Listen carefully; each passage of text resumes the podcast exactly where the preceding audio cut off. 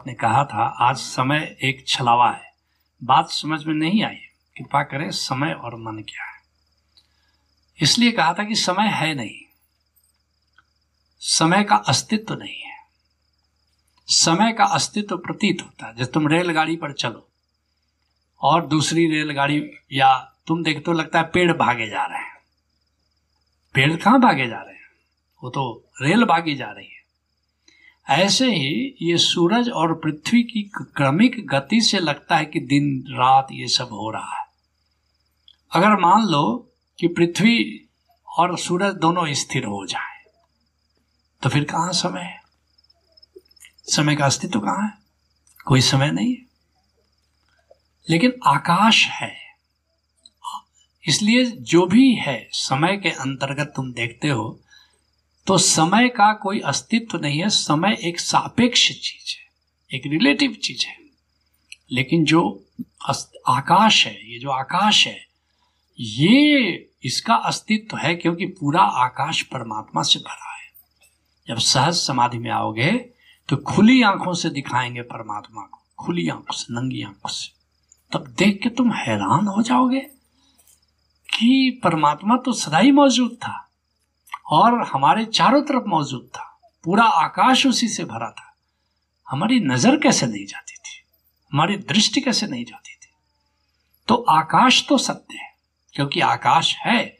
ये सारा हवा वायु निकाल ली जाए तब भी, भी आकाश याद रखना। और ऊँचे चले जाओगे तो वहाँ वायुमंडल नहीं है मगर आकाश तो है। और आकाश के में परमात्मा है।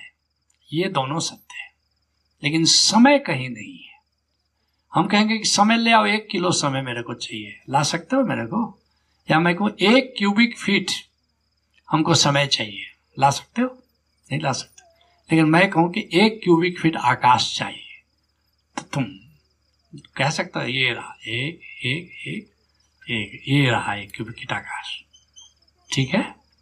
तो आकाश तो है, लेकिन समय मैं कहूँ कि हमको समय ला दो कहीं से। तुम कहते हो अतीत। अतीत है कहाँ? तुम कहते हो जो बीत गया बीत गया उसका अस्तित्व कहाँ है? अतीत का अस्तित्व कहाँ है? ठीक है ना? नहीं है? जो बीत गई, सो बात गई। अतीत का कोई अस्तित्व नहीं। ऐसे तुम कहोगे कि भविष्य, बात, भविष्य। हम क्या, भविष्य कहाँ है? है नहीं? वो तो तुम्हारी मान्यता में है। भविष्य तो है नहीं। और जब अतीत और भविष्य में नहीं है तो वर्तमान भी नहीं है। भाई, वर्तमान, अतीत और भविष्य का संगम है।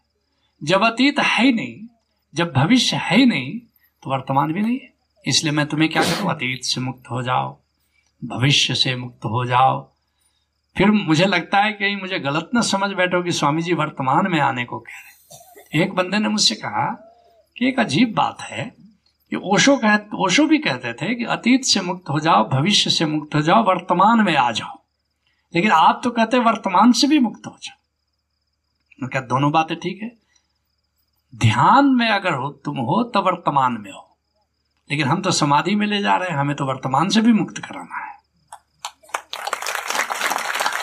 ध्यान तक तो ठीक है, वर्तमान में now and here you are in meditation ये बात बिल्कुल ठीक है। लेकिन आगे अगर समाधि में चलना है तो समय से मुक्त होना पड़ेगा। नहीं तो तुम जा ही नहीं सकते समाधि में। तो इसीलिए कहते हैं, और फिर पूछते मन क्या है? समय और मन क्या है? तो समय तो है ही नहीं। और ये जो मन है, ये चेतना का परिवर्तनशील हिस्सा मन है। इसलिए मन और माया एक है। इसलिए कबीर क्या कहते हैं? मन माया तो एक है। माया मन हो समाये। और तीन लोग संशय पड़ा, कहू समझा, मन ही माया है, मन का ही विस्तार माया है। क्यों? ये जो माया है ना, आत्मा, ये शरीर, तुम कहोगे कि एक, अभी तो आप कह रहे थे कि माया ब्रह्म की शक्ति है। मतलब वो ब्रह्म का मन माया है। ऐसा सोच लो, ब्रह्म का मन माया है। और हमारी जो माया है, वो मन है। और ब्रह्म का मन माया है। मन विस्तृत हो गया तो माया।